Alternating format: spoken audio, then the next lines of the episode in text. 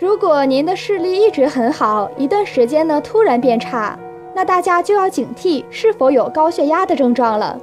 因为除了眼底视网膜，人的血管都是隐藏在皮肉之下的。我们眼底视网膜是全身唯一能用肉眼就能直接看到动静脉血管的部位。如果血压过高，会导致动脉硬化，从而造成血管壁弹性不好。由于百分之七十的高血压患者都有眼底病变，一旦确诊是高血压，大家最好每隔三到六个月就进行一次眼底检查。